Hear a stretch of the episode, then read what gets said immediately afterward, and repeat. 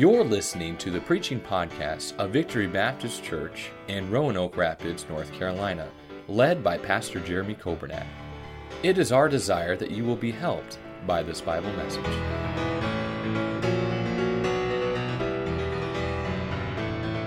Genesis chapter number 39.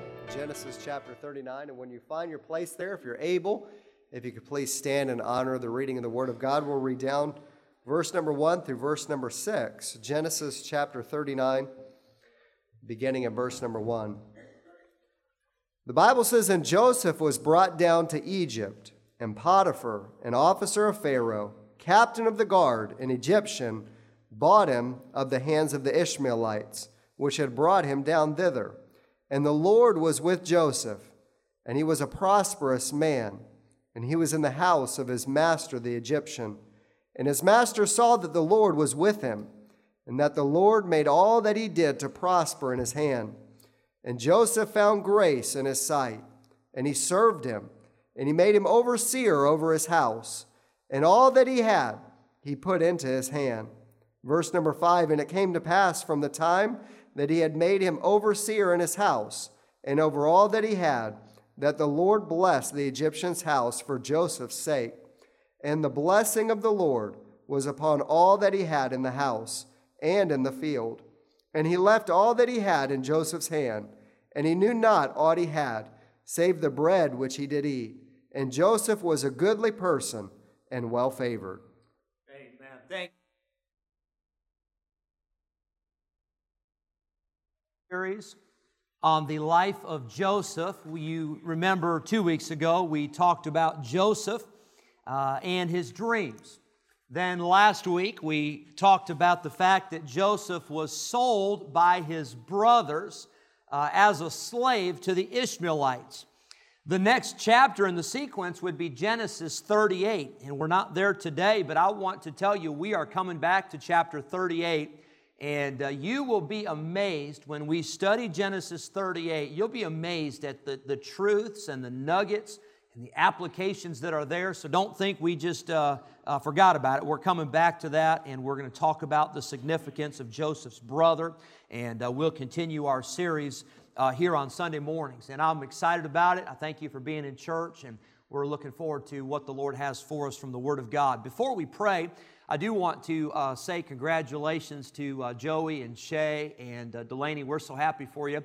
If you have time after the service, I'd love for you to go to the lobby and let folks come by and get to congratulate you and to all the family that's here. We're so happy for you and we thank you for being here. And then uh, Quincy uh, getting baptized, uh, coming on the orange bus for these years. And that was such a blessing, just a thrill. And uh, I'm, just, I'm so proud of these young people and uh, get saved, get baptized. And I'm thankful for their parents and all the workers and all the investment there. I also want to mention, uh, I mentioned it on Wednesday night, and if you're in our on our Facebook prayer group, if you're not on that, it's it's it's you're welcome. All of our church families welcome to get on there. We're not going to tell you you have to be, but you're welcome to. But uh, we mentioned this last week, uh, Miss Heather Smith, and of course, Brother Travis, Miss Heather are here. But she has been diagnosed with uh, thyroid cancer, and we're praying that God would heal her, God would touch her, and God is able. And uh, I'm sure there'll be some surgery coming up and perhaps treatments. We don't know about all that yet, but we know that God is in control. And uh, I hope you'll lift this uh, young couple up in prayer and ask God to help them through these days. And uh, I don't know, I don't know what people do without a church family. And uh, I love my church. And I know some people they go to church to point out all the problems and all the all the criticisms. And by the way, if you come to Victory Baptist Church just to point out all the problems, if it's taken you a while, I'll give you a list after church. That's just, just my faults. I mean, then that'll be a long list. Uh, you'll find them anywhere you go. But can I tell you, if you'll go to church and you'll look for a blessing, you'll find more blessings than you can imagine in one another and God's people. And this is a church that truly loves one, each other, loves one another. And I'm thankful for my church. Lord, I pray now you'd bless as we look at your word. I pray you'd speak to us and give us what we need. I pray for these families that we're praying for, those that are sick, those struggling, those dealing with loss of loved ones. I pray give them comfort. Lord, I pray even now for the Carters as they're at Chapel Hill. I pray you touch little Luke and give him healing. I pray for the Ivy family that you'd strengthen them and the Johnson family. I pray for uh, Brother Travis and Miss Heather, I pray that you give them your touch and your healing. Lord, I pray that we would not miss these truths from Genesis 39 this morning. Help us, we pray, in Jesus' name. Amen. I want to go quickly. Uh, we read the first six verses, and Brother Dan read them for us, but we see, first of all, as Joseph is sold by his brothers as a slave, he ends up in Egypt. No accident. He ends up being sold to Potiphar, who was the, the general of Pharaoh's army. He was the captain of the guard. Absolutely no accident. Joseph gets there. He's a slave. He could have been bitter. He could have been mad at God. He could have been mad at the world. He could have uh, been angry towards Potiphar and he could have lashed out at everybody around him. But that's not what happened.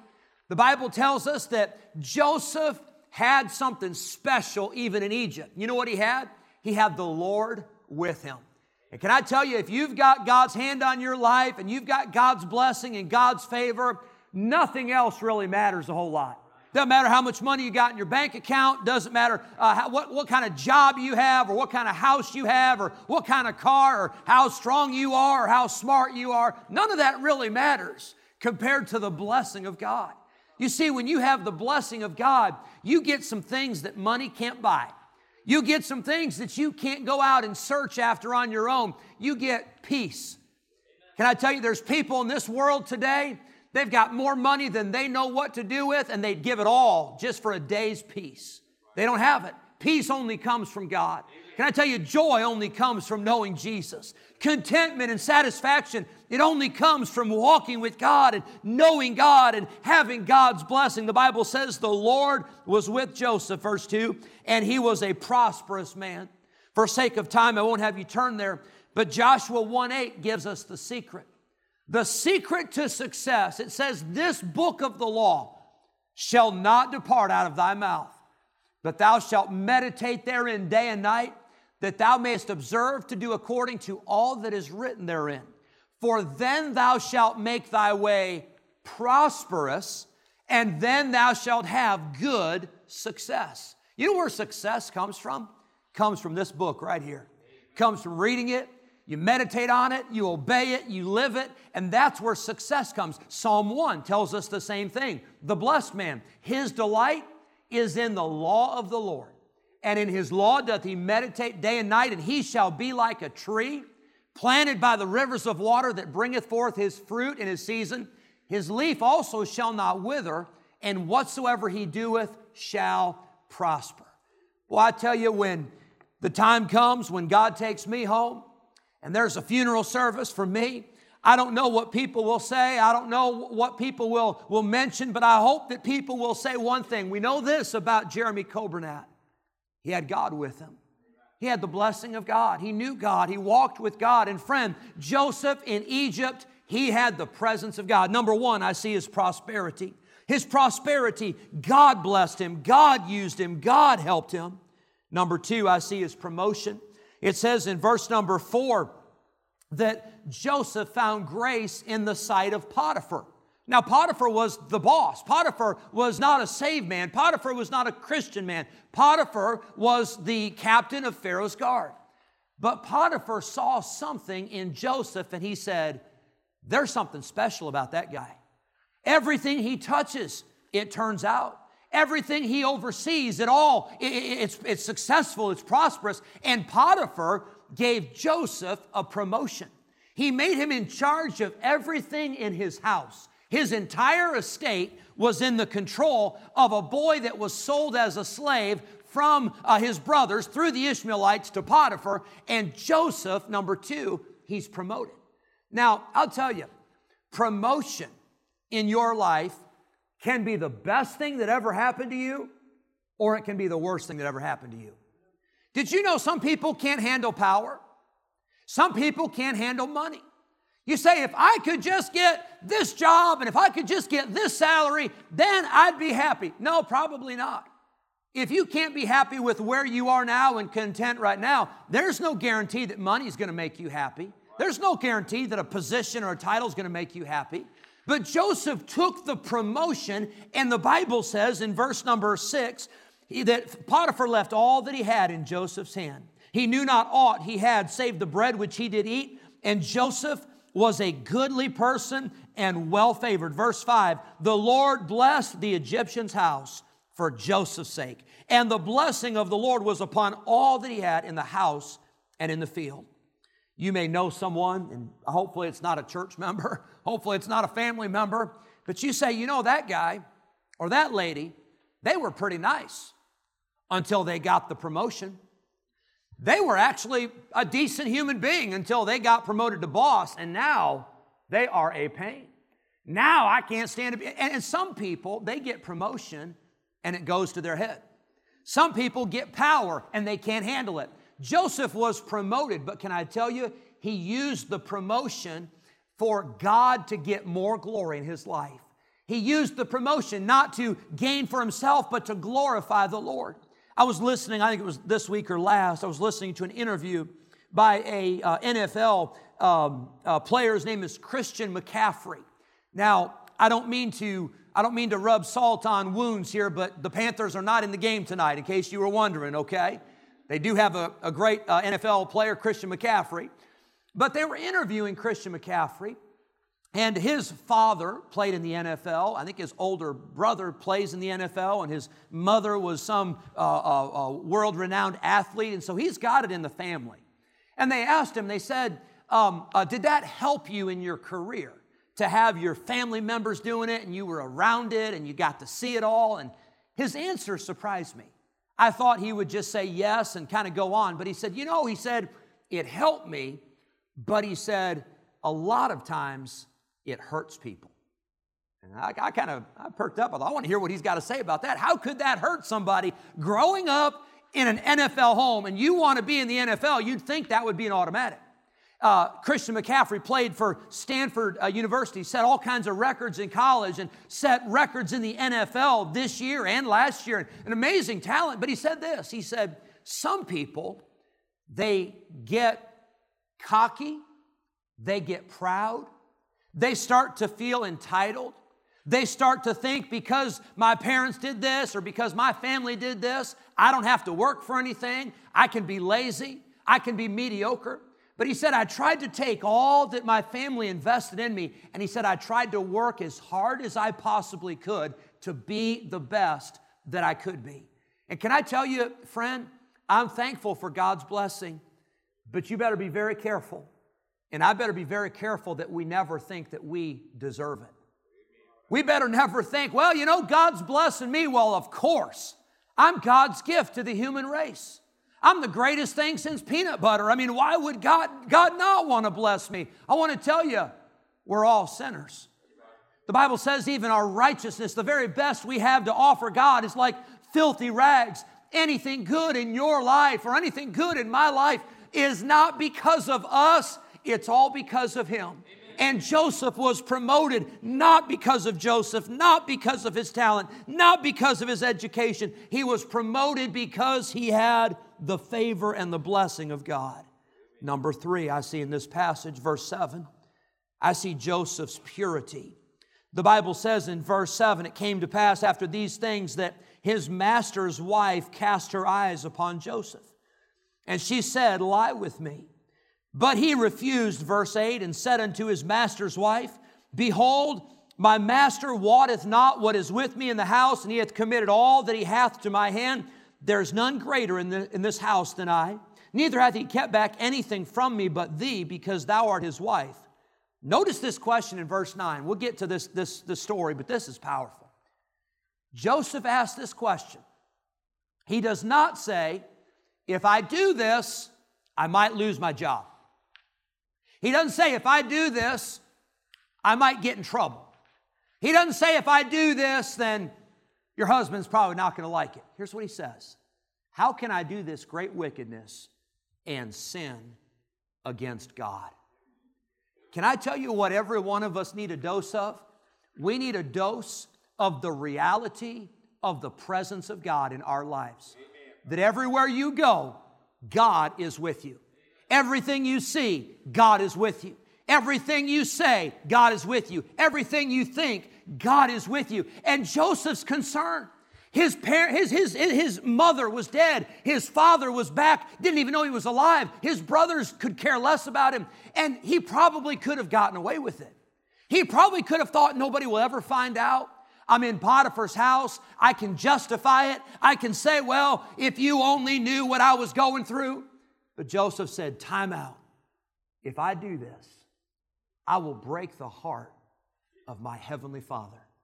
And he said to Potiphar's wife, He said, I can't do this because that's a sin against God. Joseph's purity. This woman cast her eyes upon Joseph. This was planned, it was orchestrated. Joseph was targeted by this woman. She tried to seduce Joseph. She tried to convince Joseph to be immoral with her. She was a married woman. Joseph was a single young man. Can I tell you, the Bible is very clear that we as God's people are to keep ourselves pure. Can I tell you, it's not popular. It is not the norm anymore to be pure in your life and to be pure in your marriage, but God's word has not changed. I'll tell you, my parents probably heard it same place your parents heard it. But just because everybody's jumping off the bridge, that doesn't mean you have to jump off the bridge. And just because everybody's living immoral, and just because it seems to be the way everything is going, I want to remind you God still values purity and God still places a high value on marriage. I was reading this week some stats. And of course, when you search for this, they don't call it adultery. They don't call it immorality. They don't call it fornication like the Bible calls it. The world calls it affairs or um, flings or cheating. You know, you know, it's not that big of a deal. But God calls it sin. That was kind of weak, but God calls it sin. Now, friend, we normally try to get done a few minutes after noon, but if you can't give me a better response than that on these basics, it's going to take a long, long time to get through this message.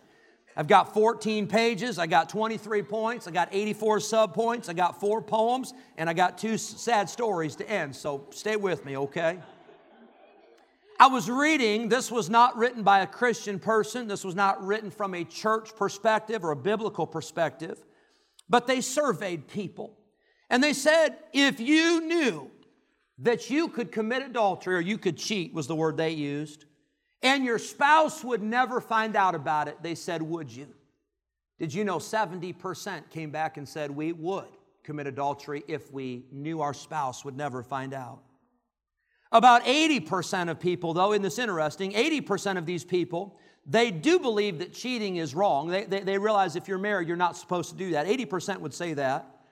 60% of these people interviewed, they said they would consider it cheating if their spouse was emotionally involved with someone else. I thought that was very interesting. And you know, the Bible talks about that. The Bible tells us that yes, we're supposed to be pure in our actions, but we're also supposed to be pure in our thoughts. We're supposed to be pure in our words. Uh, that's why you got to be so careful uh, what you say to the person at work. That's why you need to be so careful what you send in a text message. That's why you need to be so careful what you say on the computer. Uh, 60% of affairs, they say, begin at work. About 10% of affairs begin online. About 25% of affairs, they say, it came from meeting up with an old boyfriend or an old girlfriend. Isn't that interesting? I don't know how they came up with this stat, but I thought this was amazing.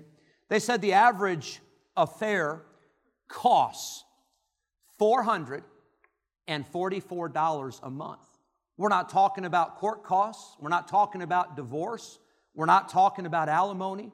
We're talking about just to carry on some kind of an affair, an extra $444 a month. Well, I got news for you. I got news for you. And I'm serious as a heart attack. I, am not, this isn't, this isn't humor hour. This is life and death for some of us. This is serious. I got news for you $444 would seem like pocket change compared to the damage that you will cause to a spouse and to your children and to your family and to your friends and to the regret that you will have. Can I tell you, if you're here and you say, I've been through that and I've experienced that, I got good news for you. God forgives and God heals, and God's grace is sufficient and God's mercy is abundant. But anybody in here that's been through it, I think you know, and I think you could, if you would, you'd stand up here and say, Listen to the pastor. You don't want to go down that road. You don't want to experience that. You don't want to find out the hard way. Stop and listen to what God has to say before it's too late. The average affair lasts only about six months. It's amazing how much people will give up and how much people will sacrifice to find that the affair doesn't last. Most affairs, I, this was shocking to me, and I, I, I had no idea on the, the statistics of this, but they say the average affair usually starts two years after someone gets married. That blew my mind. I thought it would be a much longer time, but you know what that tells me? Tells me that the flesh is weak.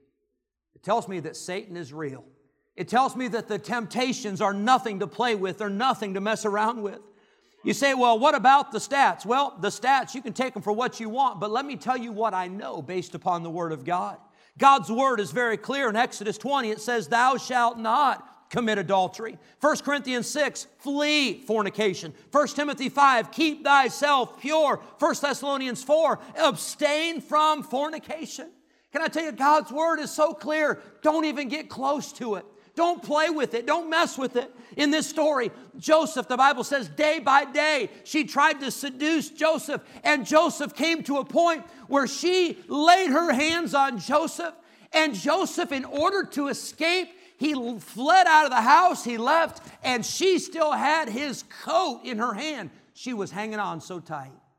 You know what's amazing is we think we're stronger than temptation. We think we're able to overcome the devil, and we think we're able to, to, to, to, play with sin, and we can get out anytime we want. I got news for you. You're not strong enough, and I'm not strong enough.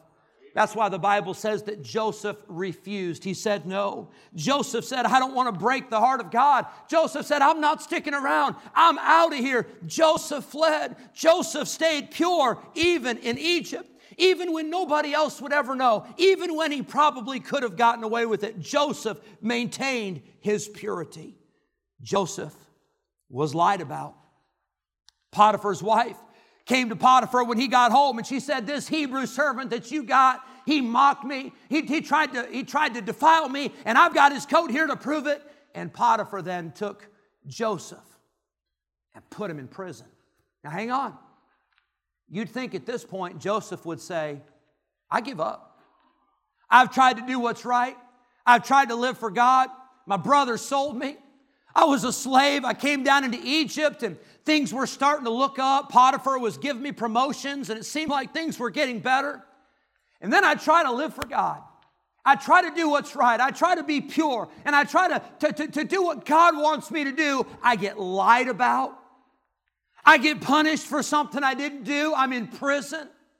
And you would think that Joseph would say, I'm done. I quit. I, I throw in the towel. This is over. This is not for me. But then would you notice verse number 21? The Lord was with Joseph.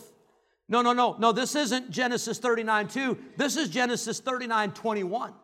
This is after Potiphar's wife. This is after he's in the prison. And it says the Lord was with Joseph and showed him mercy and gave him favor in the sight of the keeper of the prison. Wow. Isn't that amazing? Can I tell you why God could bless Joseph? Because Joseph stayed faithful no matter what. Joseph was not one of these wishy washy Christians. He, he went with the crowd. He did what was popular. He did what everybody else was doing. Joseph said, Absolutely not. I'm going to do what God wants me to do, let come what may. I'll close, not right this minute, but I close in a few moments with five questions. Here's the first one. Number one, I want to ask you this Are you a person that God can bless? We talked about the blessing of God on Joseph's life, but I want to ask you if, if it was just you in a room and we put you down and we had a piece of paper, we said, write down on this paper the reasons why God would want to bless your life. You can't say, well, my last name is such and such. My parents did this. My grandparents did this. You know, I, after all, you know, I'm a, I'm a nice. No, no, no. What about you would God want to bless? Could you say, because I try to be honest? because I try to be pure, because I walk with God, because I read the Bible, because I pray, because I worship God. Could you put on that list some things that God would want to bless? I'm not talking about salvation. Uh, you couldn't earn your way to heaven if you wanted to. Salvation is a gift. But the blessing of God comes for those who obey the Word of God, those who follow God's Scripture. Number one, can God bless your life? Number two, are you dependable? Joseph was promoted, but you know what's amazing to me? Is that Joseph was working for a boss. I don't know if he was a good boss or not. I don't know if he was fair or not. I, it seems like things went well, but we don't know what it was like at the beginning. We don't know if Joseph was beaten. We don't know if he was uh, abused. We don't know if he was worked to death. We don't know. But Joseph was dependable. Ephesians 6 tells us that as Christians, we're not just working for a human boss, we're working for a bigger cause. And you say, Well, I work at a factory, or I work at a store, or I work construction, or I work, I'm a self employed and I do this. But you're not working for a person, you're working to please your Father. Ephesians 6 says it like this Servants, be obedient to them that are your masters, not with eye service as men pleasers, not just trying to please men, but as servants of Christ, doing the will of God from the heart.